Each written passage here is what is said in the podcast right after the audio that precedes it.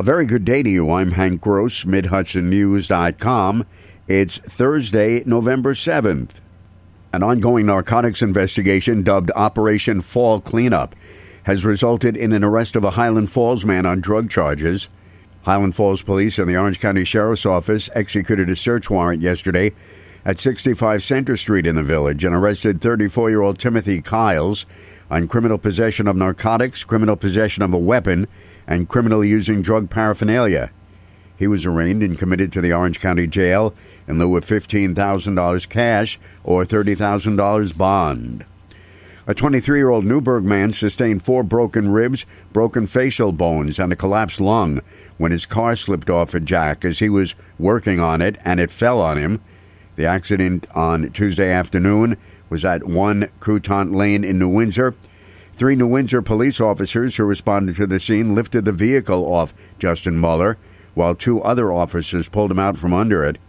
Muller was airlifted to Westchester Medical Center in Valhalla for treatment of his injuries. Police said on Wednesday he was listed in stable condition. Applicants for the Kingstonian project, a mixed use residential commercial development in the city of Kingston, presented changes to their application to the Planning Board Wednesday evening. The changes would result in 14 affordable housing units, bringing the residential total to 143 from 129 and add an additional story to the height of the building.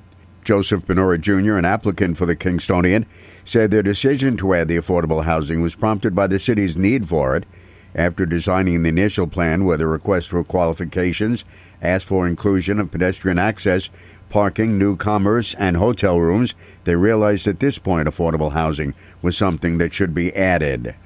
In the two plus years since we've been uh, working on this project, affordable housing has become more and more important um, in that rents have been rising, there hasn't been a lot of new inventory built, and so we, we wanted to find a way to incorporate it. And finally, once we got the uh, architecture of the building such that the planning board and all the other uh, review boards were happy with it, we realized that a compromise would be to increase the size of the building.